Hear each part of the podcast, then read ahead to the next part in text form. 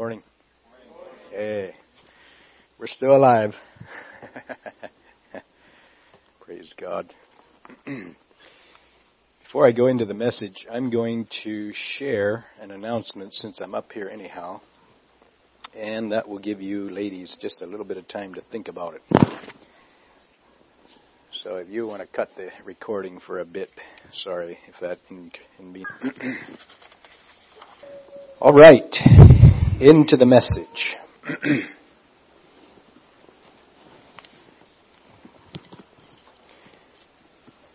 you can turn in your Bibles to Philippians chapter 2.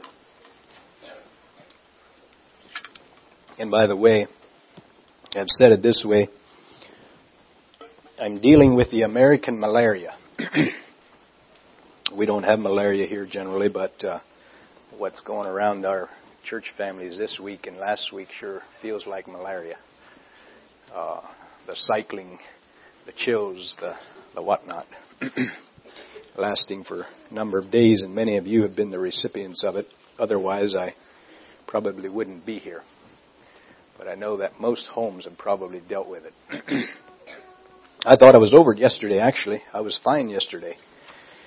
Until finished the message and went to bed and shivered most of the night away. So, Philippians chapter 2 verse 5 to 8. Philippians 2. Let this mind be in you, which was also in Christ Jesus, who being in the form of God thought it not robbery to be equal with God, but made himself of no reputation, took upon him the form of a servant, and was made in the likeness of men. And being found in fashion as a man, he humbled himself and became obedient unto death, even the death of the cross. I think we'll uh, we'll stop there. The uh, the title of the message today is the yielded will of Jesus. The yielded will of Jesus. Um, we've been hearing a lot about uh, the uh, resurrection and uh, so forth, and my thoughts began in that note a bit as well. Um, and uh, would like to, in a, in, a, in a sense, I have almost three different parts to the message, and uh, we'll see if my uh, voice holds up for all three or not. But the first one is the first part is the yielded will of Jesus, and uh, and then the second part is kind of our response to that. So we'll see how it goes.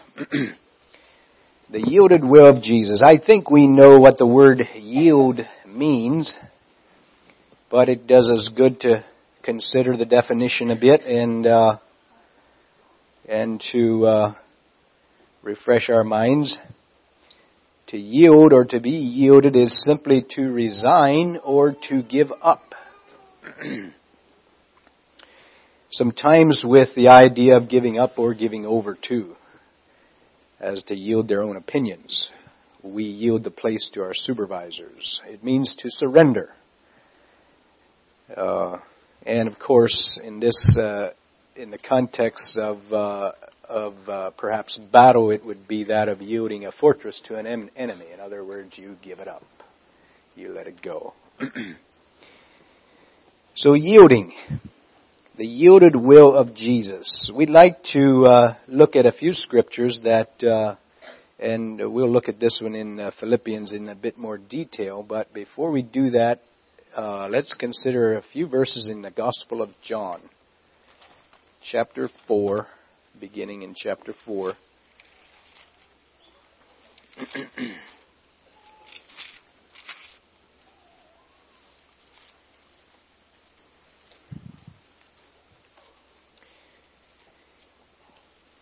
John chapter 4 verse 34, and we're just going to take this verse for what it says. Uh, Jesus saith unto them, My meat is to do the will of him that sent me, and to finish his work. Now, we could just take that verse alone and discover that Jesus yielded his will, his whatever, his ideas, his plan, his his uh, intent.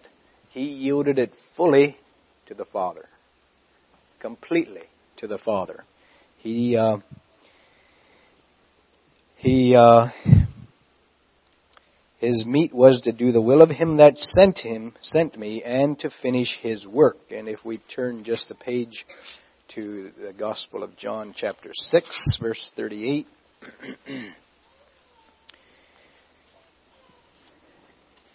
Jesus again says, For I came down from heaven not to do mine own will, but the will of him that sent me.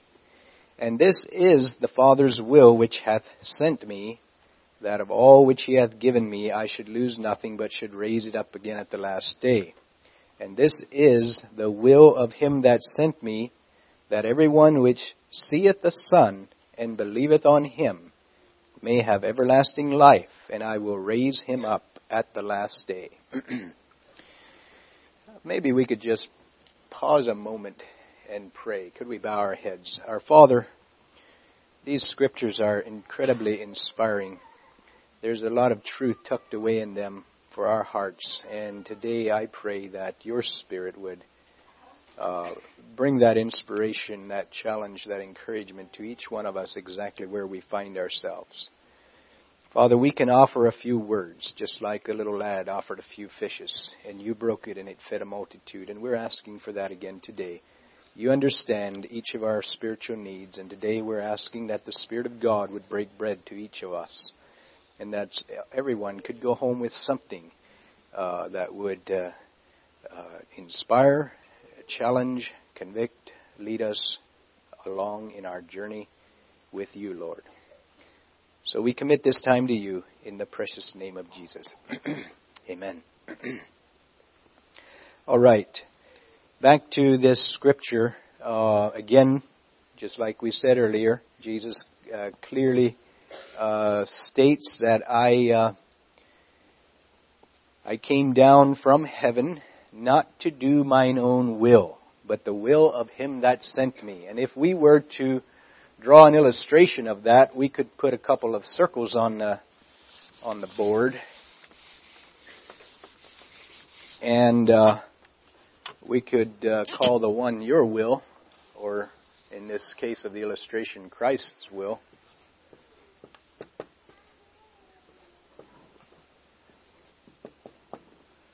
And we could uh, do the other one, uh, the Father's will.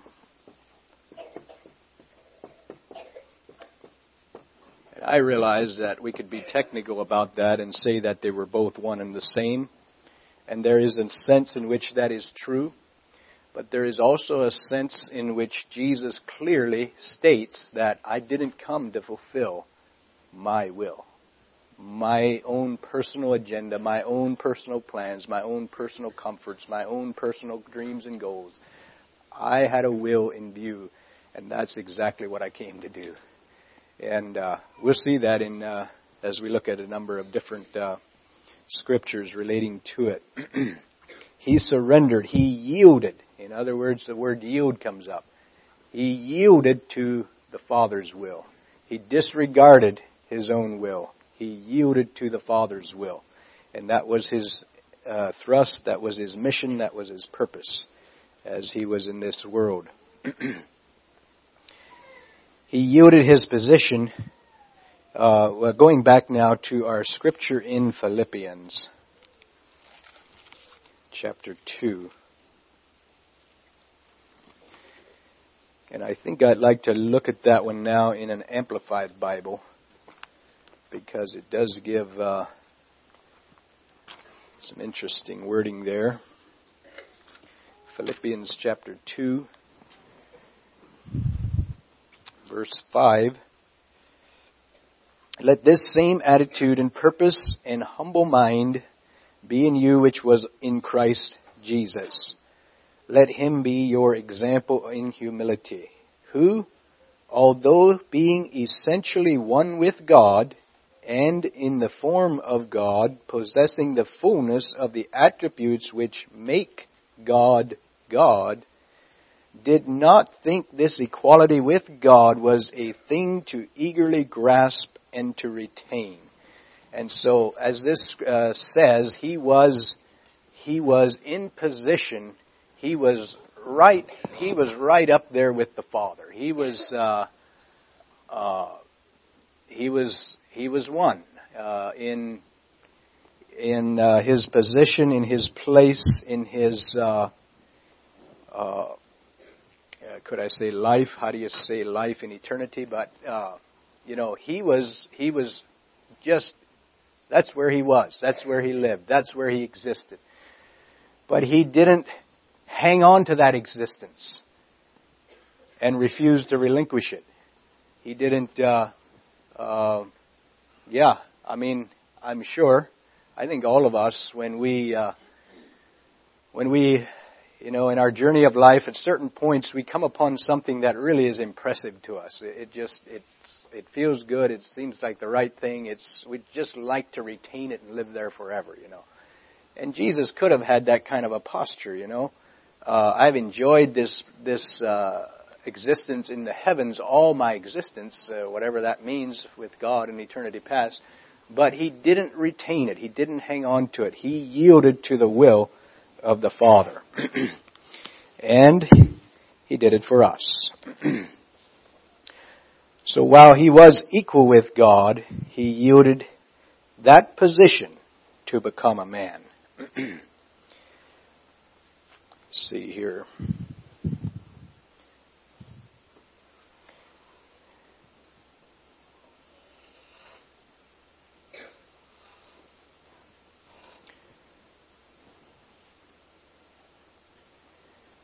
Verse 7 continues, but being stripped, but, but stripped himself of all privileges and rightful dignity, so as to assume the guise of a slave or a servant. In that he became like men and was born a human being.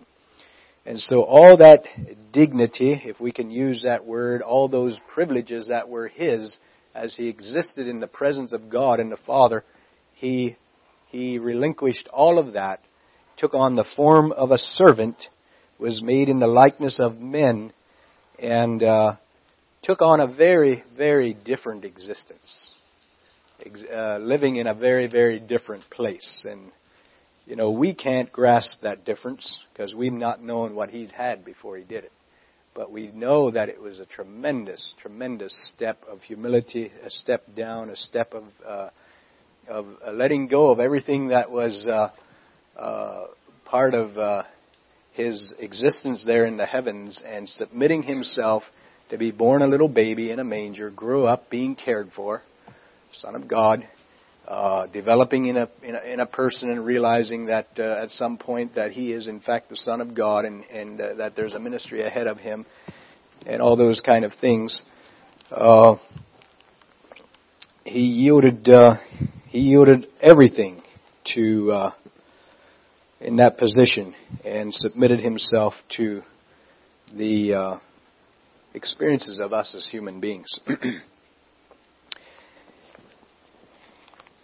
he yielded the right to be respected and appreciated. And as we will see in just a bit, he yielded his will to his father's will right up to death. Right up to death. He he, uh, this scripture says it here that, uh, I'm in Ephesians. Too many Bibles here.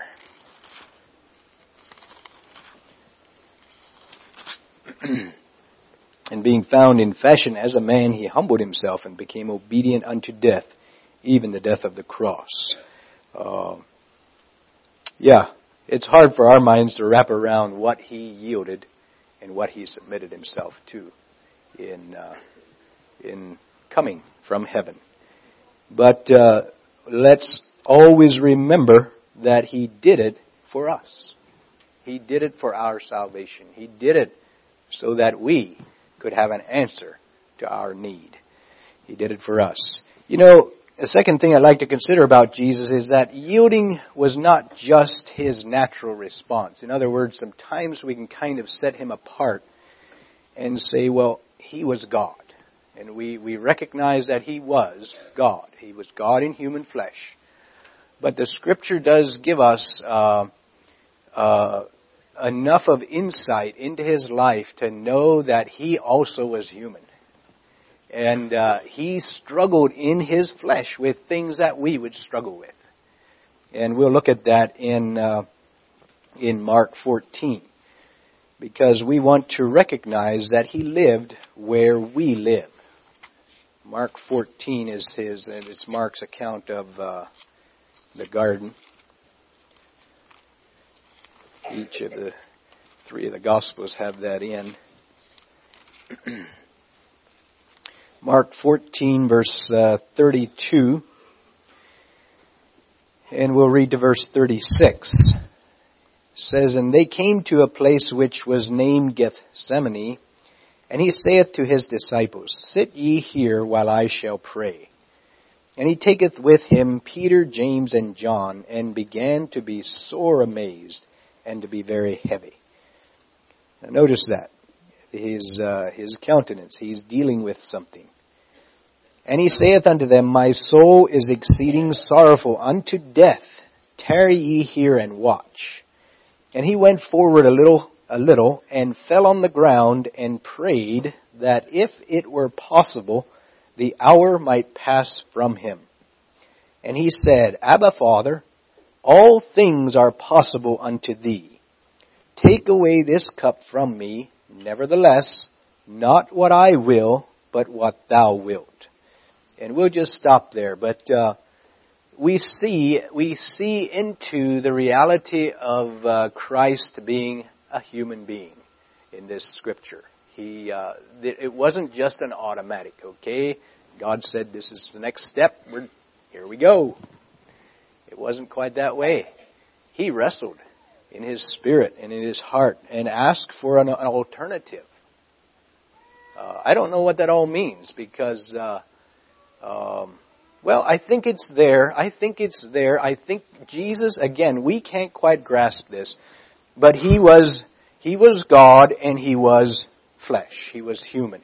I'll say it that way. He was human. He had taken on the nature of a human being and in a sense he had subjected his uh, his uh, uh, what the word is, but his dignities to the lowly state of a human being, to where he wrestled when a difficult thing came upon him, and he knew that his flesh was going to get raked with uh, with rods and uh, and he was going to get nailed to a cross and he's going to struggle for his last breath he uh, he faced that, and his flesh struggled just like you and I struggle when we face difficulties.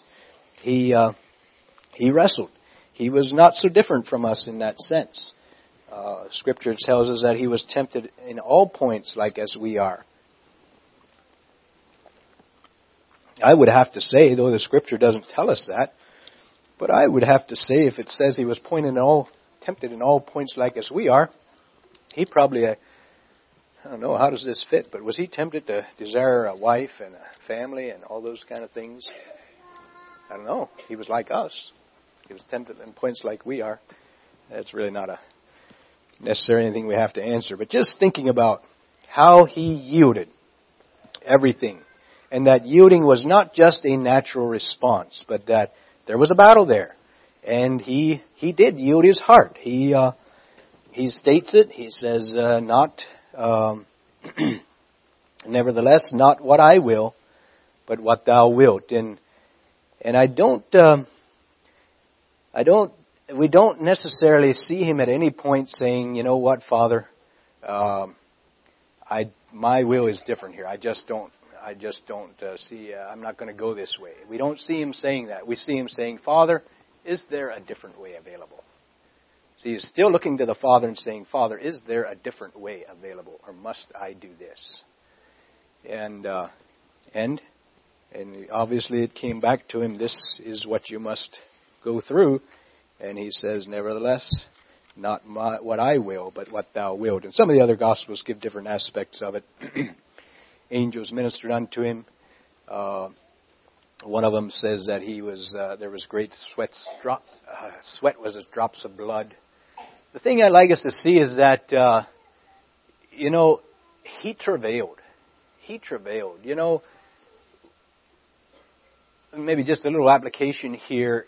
You know, it's okay if we need to travail at times. It's okay if life throws us a curve that we find difficult to handle and we need to travail. We need to get on our face. We need to go fall on our face and cry out to God for grace and wisdom and understanding how to respond properly, how to, uh, you know, what is God's will here, you know, that type of thing. Uh, we live in a in a land that uh, promotes uh, a uh, a feel good Christianity, but you know, if we're going to uh, develop any depth with God, we're going to have some of these. Some of these places of travail in our lives where we have to wrestle and surrender and yield ourselves to God, like Jesus did here. and then, of course, you know, yielding was not his natural response. However, we do discover that there was a reward for obedience. Uh, brother talked about that a little bit this morning. Uh, Philippians 2 9, going back to Philippians, there was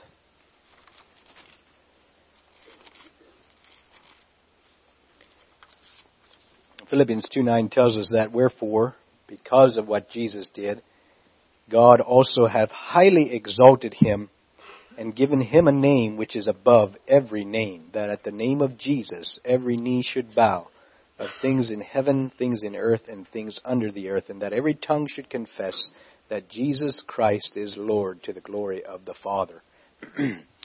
he, uh, God, as a result of him humbling himself and accepting all of that into his life and yielding his will to the Father's will, God, in response, when it was all done, lifted him up to the highest place that anything, anyone, any that there is to go, and he is at the top. He is at the top even now, and and uh, you know it doesn't always appear that way in the conditions of the earth, but uh, we know the scriptures, we know the prophecies. The day will come when every knee will bow.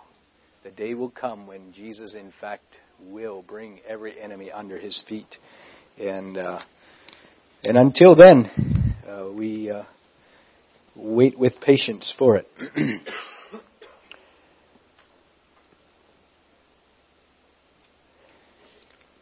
You know, yielding, well, let me say this first, uh, obedience is rewarded uh, in general. You know, could we say always, you know, maybe the reward isn't always what we hope for, uh, but obedience is rewarded. God does uh, bless those who will walk with Him, those who will yield to Him, those who will obey Him, and that's what Jesus discovered as He yielded to uh, the Father's will in His life.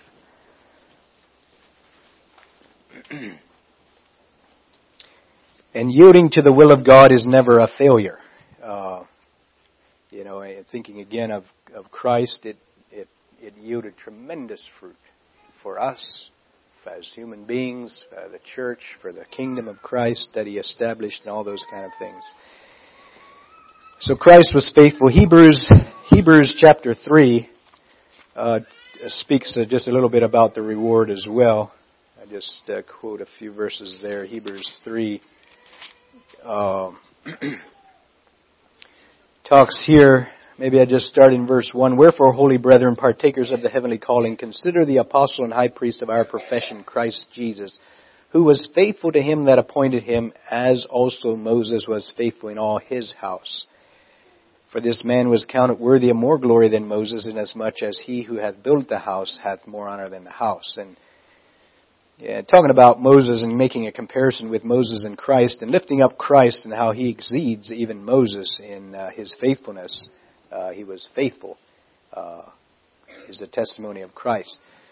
Uh, verse 6 But Christ as a son over his own house, whose house are we, if we hold fast the confidence and the rejoicing of the hope firm unto the end.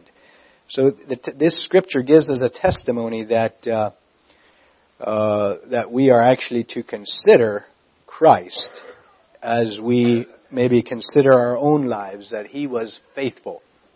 He was faithful in yielding his will to the Father's will. He was faithful in following through with the, with the, the Father's purpose, the Father's plan, the Father's goal, uh, what, what God had in mind. He was faithful. and he has that testimony that uh, He is faithful. He was faithful. And of course, then that uh, that kind of raises a question. You know, Christ was faithful. He yielded His will to His Father's will, and uh, and through that uh, obtained eternal salvation for us, uh, made it possible for us to uh, uh, be born again, have a new life in Christ. So, what should our response be to uh, to Christ? You know, uh, what should our response be as we recognize what Christ did? We look a little bit at what He did and how He yielded Himself to a plan and a purpose that involved us. And yeah, let's look at that just for a moment. When Christ did all of this, came down from heaven, took upon him the form of a man, he yielded himself to a plan and a purpose that involved us. We were part of the equation. Uh, that's why he, uh, that's where he was going when he did that. Uh, that's when he was in the garden agonizing. We were part of that equation as he agonized and, uh, uh, well, just like Jesus, was it when the uh, uh, soldiers came out to get him? He says something about, you know, don't you know that I could call ten legions of angels or something of the effect? But how will the scripture be fulfilled? How will these people find salvation if I cop out now? If I call on heaven to come in and smite these men who are here to take me, how will the scripture be fulfilled? How will there be a plan of salvation for human beings in the next uh, several thousand years and so? Uh, and so uh, that was part of the. That's uh, we were part of that equation as Jesus yielded Himself. Maybe the first thing for us to consider as we realize and ponder just a bit what Jesus did for us, what He uh, endured, what He yielded, what he was uh, aiming to do when he yielded. Maybe something for us to consider just for a moment is is uh, to realize that we are being pursued. Did you ever think about that? Uh, Jesus says these words in John 19 verse 10, and it's re- it's regarding the account of Zacchaeus. But he says, uh, or excuse me, Luke 19 verse 10, For the Son of Man is come to seek and to save that which was lost. There are many other scriptures that would indicate that. He uh, didn't come into the world to destroy the world, but that the world through him might be saved. You know, Jesus, uh, in doing what he did, and of course having now obtained that uh, eternal position in the heavens, he is in pursuit of us. He is. He is pursuing you and me. You know, if we are lost, He is pursuing us to save us, to, to, to deliver us from the from uh, our downward course, our uh, uh, bondage to the world and whatever we, wherever we find ourselves. If we have confessed Him as our Lord and are endeavoring to uh, to walk with Him, He is pursuing our will. He's pursuing our will, and it becomes now uh, the call for us to yield our will to Him. he yielded His will to the Father, and now He calls us to yield our will. And hey, we could get technical and say, well, it's it's it's this way, you know, it's and it is, you know, there there's where we say they're one and the same, right? Uh, but uh, he is pursuing us. He came to seek and to save that which is lost. He is pursuing the affection of our heart, like uh, the Colossian writer says. If you then be risen with Christ, seek those things which are above. If we have uh, we have tasted of the Lord Jesus. We have uh, surrendered our lives to Him. We have entered into uh, may I say, the new covenant with Him. He is pursuing our affections. He wants us to uh, uh, yield to His purposes. He is pursuing the top position in our hearts. He wants to be uh, Lord of all. He wants to be above all in our lives and in our existence. we could ask the question, what hinders His pursuit of our hearts the most? What hinders it? He is pursuing us. and uh, what hinders? We have. Uh, we didn't. We were in Hebrews. In fact, I'm still there. I'm not sure where you're at in your Bibles, but Hebrews chapter three. We we we read about Christ's faithfulness, and uh, and the comparison is being made of Moses and how Moses was faithful and Christ was faithful. And the example is being used here a bit of uh, the comparison between the children of Israel under Moses and us as believers under Christ. And the exhortation comes to us this way uh, in verse 12 Take heed, brethren, lest there be in any of you an evil heart of unbelief in departing from the living God. But exhort one another daily while it is called today, lest any of you be hardened through the deceitfulness of sin. For we are made partakers of Christ if we hold the beginning of our confidence steadfast unto the end. While it is said, Today, if you will hear his voice, harden not your hearts, as in the provocation. For some, when they had heard, did provoke, howbeit not all that came out of Egypt. But with whom was he grieved forty years? Was it not with them that had sinned, whose carcasses fell in the wilderness? And to whom sware he that they should not enter into his rest, but to them that believed not? So we see that they could not enter in because of unbelief. And here we have the writer uh, drawing a parallel in our minds and comparing the children of Israel under Moses and their pursuit of the promised land and the fact that many of them didn't make it and the reason why they didn't make it. And he uses that illustration to warn us about our journey as a New Testament Christian, about our journey with our Lord Jesus, and warns us about unbelief, warns us about hardness of heart, warns us about sin entering into our lives and hardening our hearts. he warns us about those things. And so when we ask the question, what hinders his pursuit of our hearts most? I think this scripture probably spells it out that it's actually unbelief. You know, when we when we have difficulty believing God for who He is, for what He said, uh, and we we struggle to respond to it. Uh, just like it says here, that uh, so we see they could not enter in because of unbelief. In uh, verse 12, where we started, he says, "Take heed, brethren, lest there be in any of you an evil heart of unbelief in departing from the living God."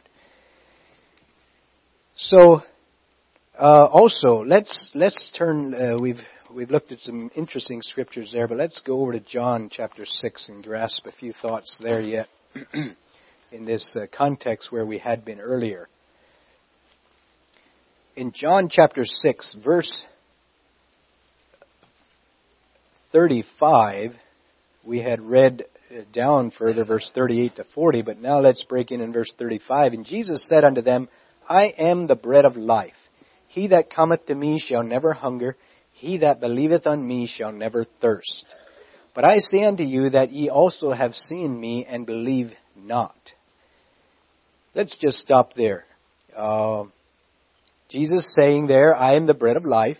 He that cometh to me shall never hunger. He that believeth on me shall never thirst. Jesus is stating the fact that he will satisfy anyone who will come to him. He will satisfy those needs, those inner deep needs of the heart. Jesus will satisfy them. He states that clearly. But he says, But I say unto you that ye also have seen me and believe not. And there we have the believe factor coming in again. Uh, what will hinder his pursuit of our hearts? There's, uh, you know, we could look at a lot of different things, but really, the bottom line actually is we don't believe God. We're in unbelief regarding God, His truth, His truth about us, His truth about salvation, His truth about walking with Him, his truth about a holy life, you know, you name it. Whatever's contained in this book. Uh, unbelief. When we face uh, God and uh, His truth, and we we, we grapple with it. We, ha- we have difficulty accepting it. Uh, we, we, we just don't quite believe it, I guess, is the problem. and so we are exhorted not to uh, allow in what is called in Hebrews an evil heart of unbelief. As it said there that the uh, children of Israel couldn't enter because of unbelief. They did not believe him, as we, let's just look at them a little bit, the children of Israel. They did not believe him, so they did not yield to their will to his will. They did not believe God uh, that God had, uh, uh, maybe say it this way, they were not fully persuaded that God had their good in mind and that the end of their journey was going to be a tremendous blessing. They didn't believe it, and therefore they didn't uh, yield their will to His will because they didn't believe that about God. and that's unfortunate. But we have to ask ourselves, I guess, you know, what is it about God that we don't believe? You know, God had a plan and a purpose for the children of Israel. His plan and purpose was that they would be a blessed nation, that they would enjoy a life like no other people on earth have ever enjoyed in the blessing of Jehovah God. That was God's intent. And a whole multitude of them didn't believe it and didn't follow and didn't uh, yield their will to His will. You know, the, the, the, uh, the same is actually true in our day, I believe. Uh, the Lord Jesus does want to uh, bring the Christian into a fruitful place in his life. Uh, and I'm not talking about a job that brings you big money. I'm talking about a fruitful place in your soul. A fruitful place where your, your, your, uh, your, uh, your heart is uh, at rest in the Lord Jesus, in His love, in His uh, care for your life, where your heart has found Him to be everything that you need, and your heart is at rest in Him. The Lord Jesus desires that for every one of us. He does. He wants us to live in that place. Whether we've never yielded our lives to Jesus Christ or whether we're a a, a Christian who is, uh, uh, you know, made a profession of faith, but we're all over the board. We're struggling. We're failing. We're messing up here. We're messing up there. You know, this, this, the same message is true. The Lord Jesus has good in mind for us. He has a, a roadmap in which we can discover truths that will help us realize that good.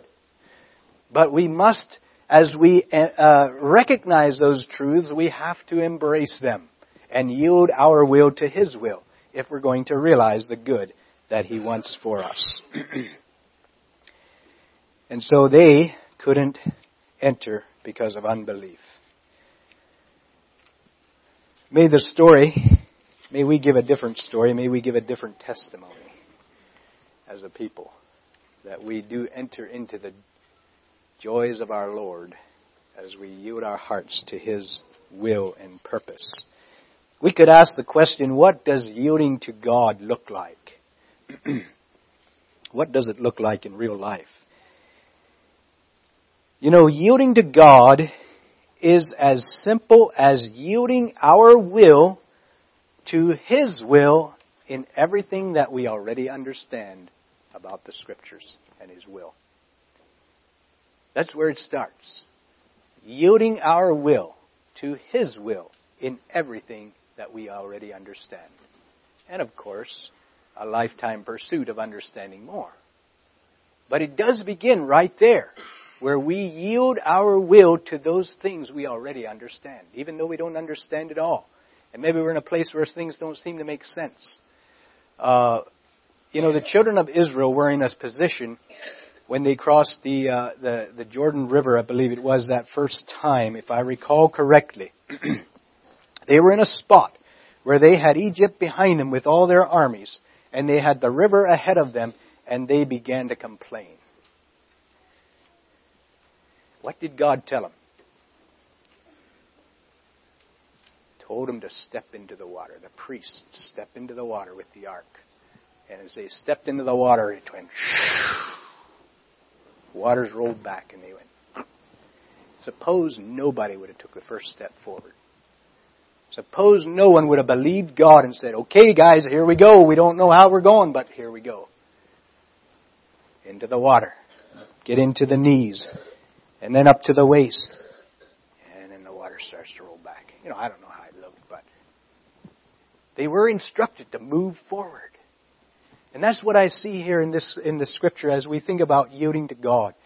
You know, if we don't follow God and yield to God in what we have already understood, by our own searching of the scriptures or by what others have taught us, we probably won't can't expect to enter into the blessed rest and peace that God has for us if we don't step forward in faith, believing that if I follow and obey God and yield my will to His will, I will experience a blessing.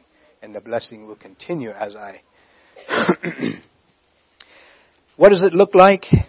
Isaiah 57, 55 verse 7 says, Let the wicked forsake his way, the unrighteous man his thoughts. Let him return unto the Lord, and he will have mercy upon him, for our God will abundantly pardon. That's a New Testament verse in the Old Testament.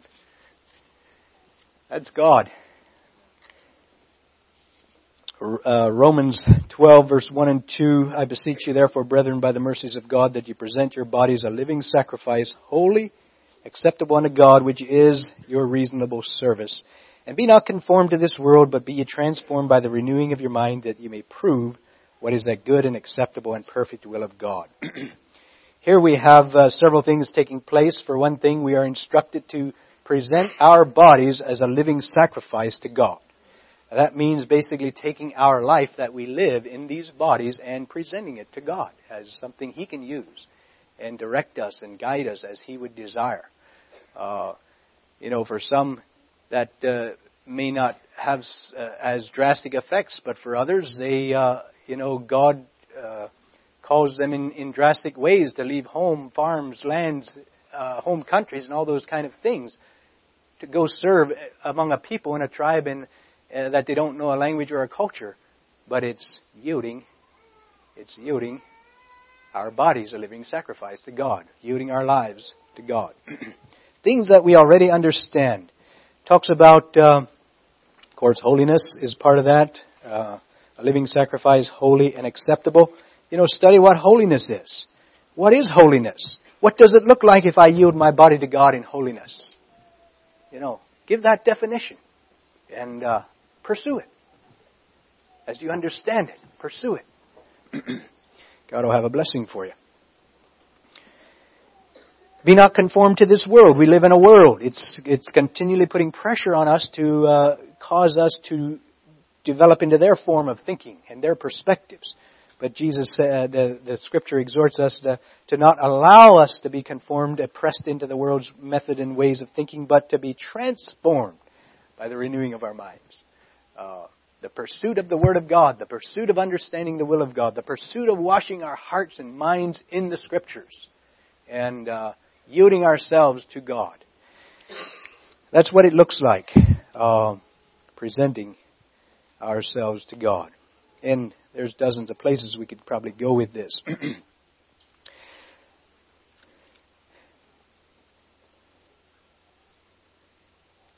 you know, part of the purpose of a church body is to help us understand the, truth and to walk in it. You know, um, we all have our limitations in, in uh, understanding things, and that's uh, where the blessing of a brotherhood comes in, where we can have input from others that can help us understand the truth and help us understand how to walk in it. Christ yielded his will to the Father, to the Father's will, to secure our salvation. Is anything other than yielding to His will a reasonable response on our part. You know, it says here in Romans there about uh, presenting our bodies a living sacrifice, holy and acceptable unto God, which is your reasonable service, or we could say reasonable response. Is there anything else after what Christ has done to obtain our salvation? Is there anything else that is a reasonable response? But to yield ourselves to Him. And I realize that is not, uh, You know, we can't give you a one, two, three uh, step format and you can do it. It's a lifetime journey. But, may I encourage us, let's pursue it. Let's pursue it wherever we find ourselves. Let's pursue uh, yielding ourselves to Him that we might obtain the blessing, just as the children of Israel were intended to obtain a blessing.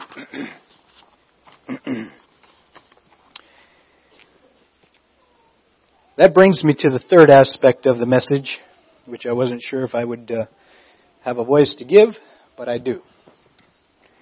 And uh, these three aspects play together a little bit. but I'd like to, this is actually the first time I'm speaking to you as a congregation here since uh, I shared the message on, uh, I believe it was titled The Dynamics of Christian Brotherhood. And uh, in that message, one of the illustrations that popped out so easily to use because of where we were at was the illustration of movies and uh, use of movies. and there's an aspect of that subject that I feel should be shared yet before the subject is closed for this time. I feel there's something that should be said that hasn't been said yet regarding that subject. And I'd like to try to say it this morning in the grace of God. Maybe some of you have just put up a wall and you're tired of it. Uh, but uh, find a little grace and hear me out.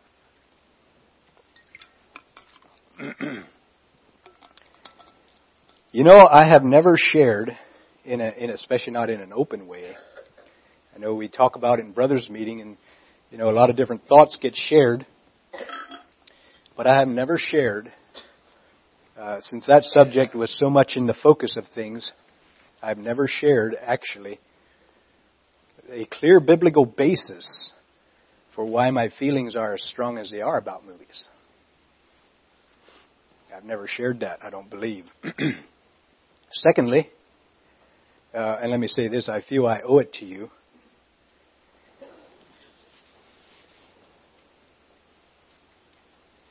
But before I begin, I would like you to consider what, where you are actually at in your own heart regarding movies and their use among us. And maybe we should clarify a little bit.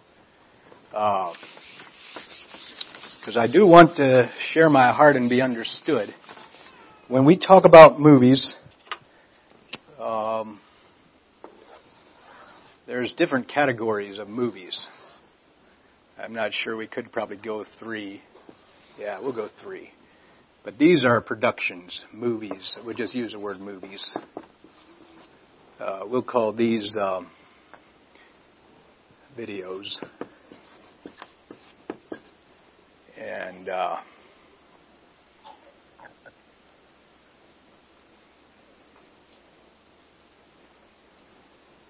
I guess I'll just put DVD there for the sake of I don't know which is which. But anyhow, when we're talking about movies and the use of movies, we are talking about uh, uh, productions in uh, the movie world. Uh, when we talk about videos, uh, let me let me change these. Let me change these. I like it better the other way. Let's go here, DVD and video. There, that's better.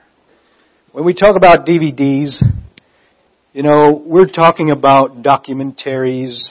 Uh, we're talking about, you know, an African safari documentary. Uh, a, uh, I don't even know what for documentaries there all are out there, but we're talking about a uh, uh, Martha Stewart cooking show or whatever, you know, you know, uh, stuff that's out there.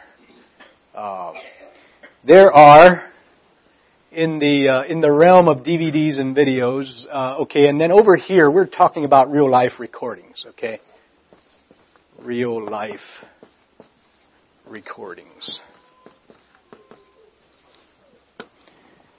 And here we're talking about a little more of a mix. Uh, you know, it can be an African thing that is maybe, it's got a little bit of, uh, it's not just a quote real life recording exactly where they're sitting out in a tree with a camera, but it's, it's got a little bit of, it's dressed up a bit. And of course over here it is a changing picture every three seconds. You know, it is, it's a movie. It's a Hollywood production. It's a movie world production. Let's use that term. in uh, in in this category, you know, obviously, I trust that we all know that there are real life recordings that are very inappropriate. We know that. Uh, we, are not going to give description. I think we understand that. Uh, in this category, I'm sure there's also uh, uh, documentaries that probably are not particularly appropriate. Uh, when you evaluate it with a Philippians 4:8, uh, does it generate the mind to purity, to holiness? To that's the question we have to ask. I'm going to say over here, for the most part, with few exceptions, I would put them in the same box, same camp. okay, now the question that I have for you is this. Where are you at in your heart regarding movies? Um, you know, we've we've had some noise around here about movies, uh, and if you're here as a visitor, just bear with me. I'm I'm not blasting you. I'm talking to my people. We've had some noise around here about movies, and we've given some direction. We've, we've, uh, yeah, we've, uh, quote, drawn some lines, made some rules. Now my question is, where do you find yourself in your own heart regarding the brotherhood direction, decision concerning movies?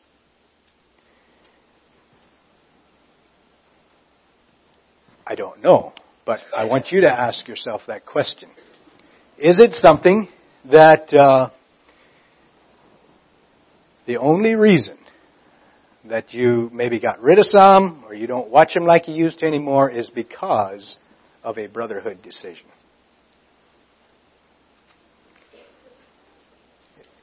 Is that where you find yourself? The brotherhood said no, we can't, so I guess we won't.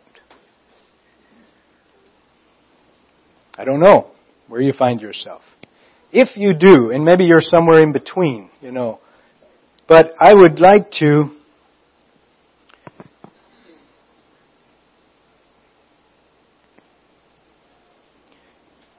Yeah, maybe you're maybe you're in a position where you will abide by what was uh, uh, given, direction that was given, but you basically have no conviction for it, and you wonder why it's even necessary. Uh, but you're going to do it because you want to stay in the good side of the brothers. I don't know. Just think about it. Just kind of determine where you are at in your mind regarding the subject. don't be afraid to be honest with yourself. And since you've determined that, and I don't know where that is, but may I invite you, or may I lead you to go a bit further in your uh, perspective there. You know, we will always, and I recognize this, we will always have issues in church life where um, we do them out of respect. Uh, that is a part of church life. We we wouldn't necessarily feel that way ourselves, uh, but we recognize the brotherhood has a problem in this given area. We are part of the brotherhood. We are going to respect it and uh, and abide uh, by the guidance out of respect and honor for the brotherhood. We recognize there's a place for that. I would like to call us to go further than that on this one, though. I would like to call us to go further than that. I would like to call you to the place where you can be the one to contend for it. And there's a Sunday afternoon discussion and you can sit, you know, sit face to face with a stranger or a visitor or whatever or someone and the discussion comes on the floor And rather than being apologetic, well, this is where we're at as a church, you're the one who can scripturally defend the position. Am I okay to call you that far? I'd like to call you to that. You know, if if we don't, if you don't, several things. Number one, and I do not make this statement in any derogatory way toward our Mennonite brethren. I appreciate them. But if all you've done is done what the, done it because the church said so, you are a good Mennonite. You are a good Mennonite. That's how many of their churches function and their people function. And please, I appreciate our Mennonite brethren. I have a high regard for them, but just recognizing that's how churches that function with rules, that's where you sit.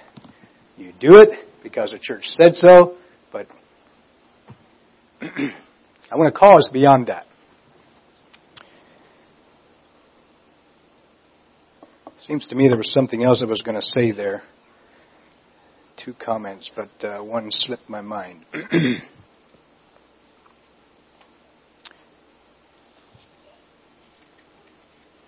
okay, yes. The other one is this. And I, I, um, I recognize that subjects like this need to come up periodically and be discussed. As brothers, we, the younger generations need to hear these discussions and understand why we, and so we, these subjects will come up in the future of church life. However, if all we do is just respond because the church says no, we can't have it, I can pretty much assure you that it won't be very far down the road until the old ball will be rolling that way again. And uh, it'll be a little here and a little there and then some more and then some more. And uh, we'll be right back where we started in this discussion. and so I want to encourage you to go further than just, uh, okay, now,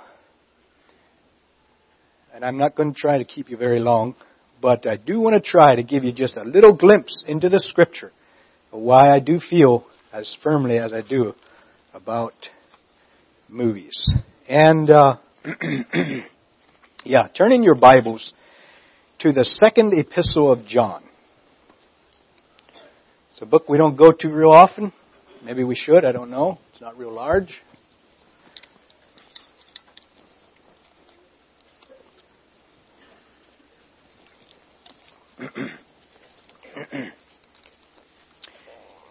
Okay, it's a little bit hard to know. We only have 13 verses, but it talks about talks about truth. Um, he's writing. Yeah, let's talking about love and truth, and uh, those are two key elements in the Christian faith. he says in verse four, "I rejoice greatly that I have found of thy children walking in truth, as we have received a commandment from the Father."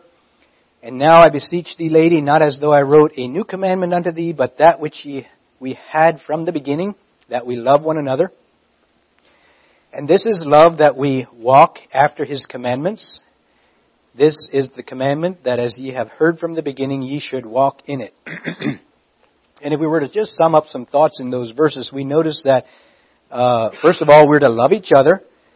And this is love that we walk after his commandments. So there we have both uh, verses are both uh, uh, of the two profound truths of Scripture that we would love God and we love our fellow man. They're both tucked right in there.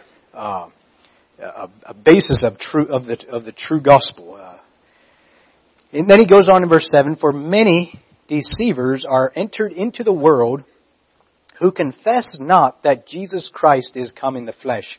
This is a deceiver and an antichrist. Look to yourselves uh, that we lose not those things which we have wrought, but that we receive a full reward. Now, notice his exhortation. He's exhorting her in the truth. He warns her, it's written to a lady, by the way. He warns her regarding there's going to be false teachers and they're not going to come. They're going to come with a message that is not uh, uh, the message of Christ. That uh, that Christ came in the flesh. It's going to be a different message. The church was already plagued with those back then. And, uh, and he encourages her, look to yourselves that we lose not those things which we have already wrought, but that we receive a full reward. In other words, you've been walking in the truth, you've been walking in the truth, uh, there's going to be deceivers coming, be careful. You don't want to lose the ground you've already gained.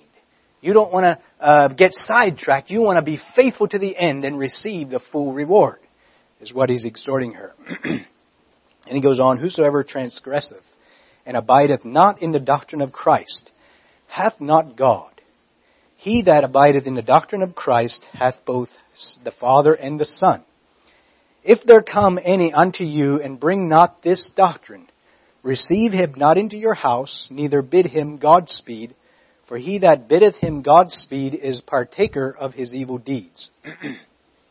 and having many things to say unto you, I would not write with paper and ink but trust to see you shortly.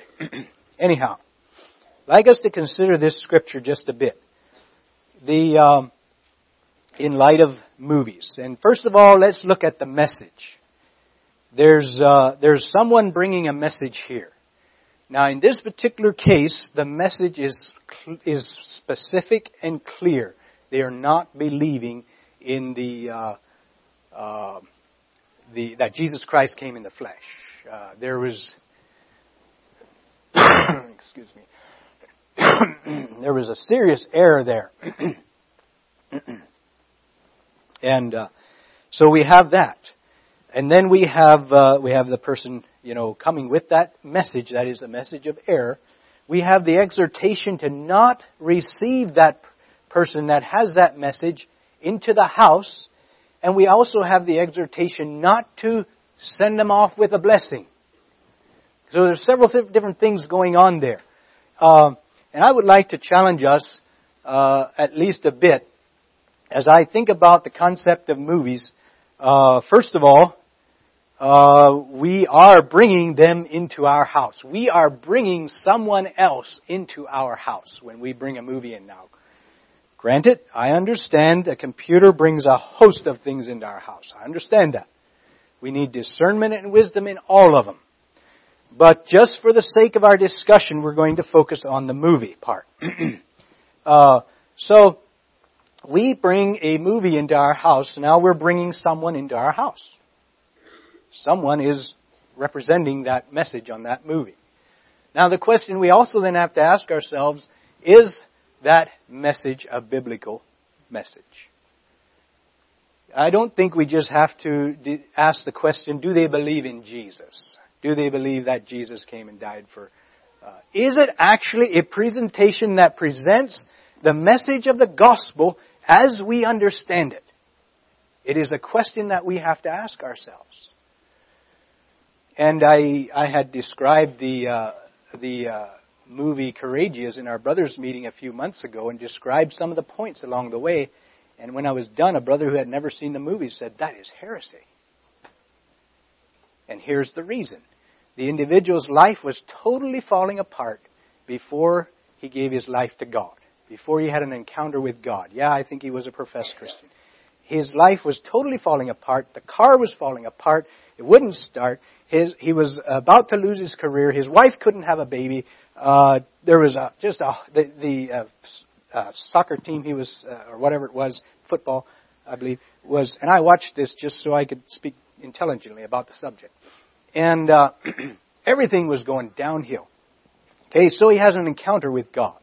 And I'm simply saying this more for the ladies' sake because you guys probably heard it already uh, when I said the other time, most of you. Anyhow, he has an encounter with God, and all of a sudden, life starts to turn the opposite way. And uh, somewhere down the road, not too far, a brand new pickup shows up with a title in his name and the keys for him. Uh, let me think. I'm not sure if I can get all the details of what all happened along the way, but ah, oh, you know, things just turned around. The old failing football team went from a from a, a, a total failure to winning the the the top game.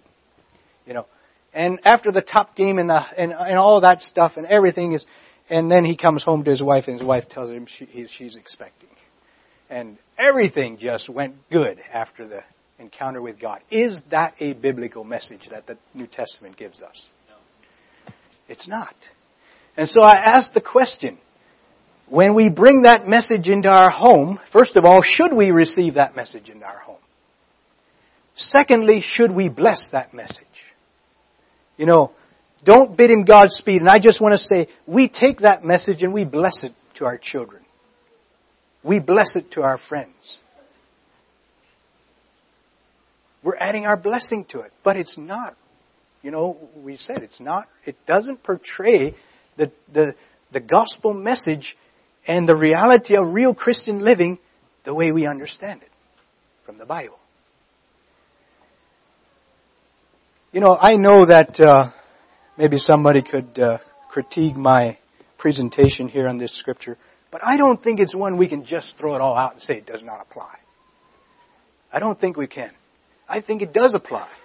Uh, and we need to give heed to what we accept into our lives and what we bless, especially in the light of our children and other brothers and sisters, you know. well, we'll leave it at that. So that said, I, am sorry, this is getting a little longer. Let me try to move along here quickly.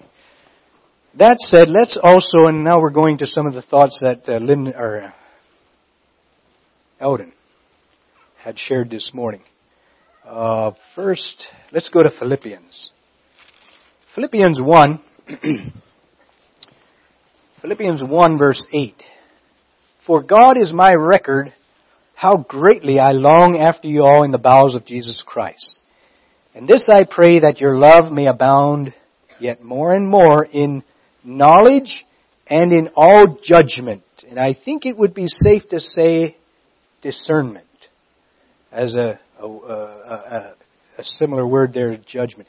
That ye may approve things that are excellent, that ye may be sincere and without offense till the day of Christ. Let's see if we can read that also in the Amplified Bible. It says it very well. and this I pray that your love may abound yet more and more and extend to its fullest development in knowledge and in all keen insight that your love may display itself in greater depth of acquaintance and more comprehensive discernment. So your love displays itself in that way. So that you may learn to sense what is vital and approve and prize what is excellent and of real value, recognizing the highest and the best and distinguishing the moral difference. Okay? discerning, recognizing the highest and the best, and distinguishing the moral difference. And that you may be untainted and pure and unerring and blameless, so that with heart sincere and certain and unsullied, you may approach the day of Christ, not stumbling, nor causing others to stumble. That's a mouthful. If I had time, I'd read it again, but I'm not going to. Uh, but basically, the gist of it is having discernment, having understanding and discernment, so that, first of all, that we live our lives in purity, and that as we relate to others, we don't stumble ourselves and we don't cause someone else to stumble. Um, and I would, uh, I would highly uh, encourage us to consider those verses in light of uh, in discerning and understanding what is really excellent. New, uh, King James uses the word excellent. Eldon referred to 1 Thessalonians 5, verse uh, 21 to 23, talks about, well, let me go there. Thought maybe I could quote it. Prove all things, hold fast that which is good, abstain from all appearance of evil. And the very God of peace sanctify you wholly, and I pray God your whole spirit, soul, and body be preserved blameless under the coming of our Lord Jesus. Prove all things. Discern what will the effect of this be in the life of my, my life, my family, my grandchildren, my brothers and sisters in the church. How will it, uh, how will it affect us? Prove all things, hold fast that which is good, get rid of the evil, is the exhortation. discerning all things. And then I'd like to just make a comment on the entertainment aspect of movies. And that's that, uh, that uh, that fast, uh, and again, you know, it, it, it can be throughout a bit, but I'm just now talking about the entertainment aspect. Uh, movies are intended to entertain. They are. That is their primary purpose. If they need to put a gospel message in to entertain and sell the product, they'll do it. But the intent is to entertain a class of people. And they know what they need to produce in order to, to get it, you know, to the group they're targeting. Uh, so, I would like to just make an appeal uh, regarding entertainment uh, and the movie aspect. The fast moving, enthralling, captivating screen. The picture is changing just as fast as it. They say uh, television has to change every three seconds in order to keep the attention of the viewer. I guess I would, uh, I would really make an appeal that as God's people, we wouldn't subject our families to that entertainment world. To where our children delight in this entertainment and delight to sit in front of a screen and watch that, that, uh, you know, that, that we would draw a line there. That we wouldn't pursue entertainment in that level, in that way. If you need uh, a story time with Aunt Martha or something, great. But, uh, you know, so I'm just, I'm bearing my heart. I feel like I owe it to you. Uh, that whole entertainment side of it. and again, I want to clarify. God is the judge. I mentioned one movie. Those folks are professing Christians. I'm not standing here to judge them. God is the judge. We, you know, uh, they may well spend uh, uh, eternity in heaven with us. I'm not in any way saying, but I am saying there is a problem with the message, and we need to look at it based on Scripture. We don't have to, they're a bunch of sinners. We don't have to say that, but we can look at it still and discern and. Uh,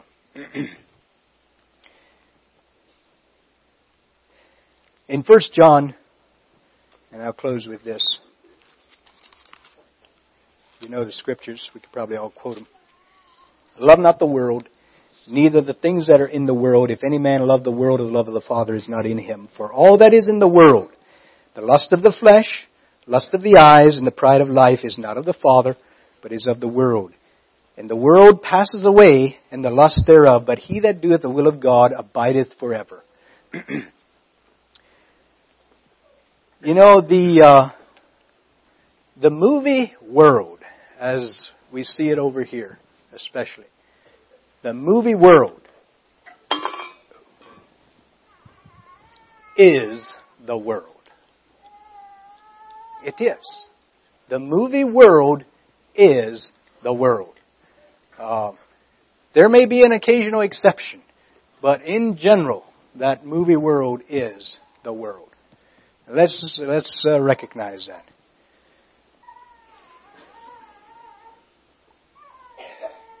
I encourage you. I've just shared a few scriptures and a few thoughts that lay, uh, lay the foundation of why I feel very strongly about the movie world and its involvement in our lives. I encourage you to study the scriptures. Uh, step up to the plate and become one of those who will actually defend the position. May I encourage you to do that? Shall we pray? Father, again, thank you for your grace to us and to each one here. We do ask a blessing upon this assembly and ask that your Spirit would be poured out and that we would have truly hearts that are yielded to your will. So, Father, we just commit these few words to you. May, may the Lord Jesus again receive glory and honor from our lives as we yield to him. We thank you in the precious name of Jesus. Amen.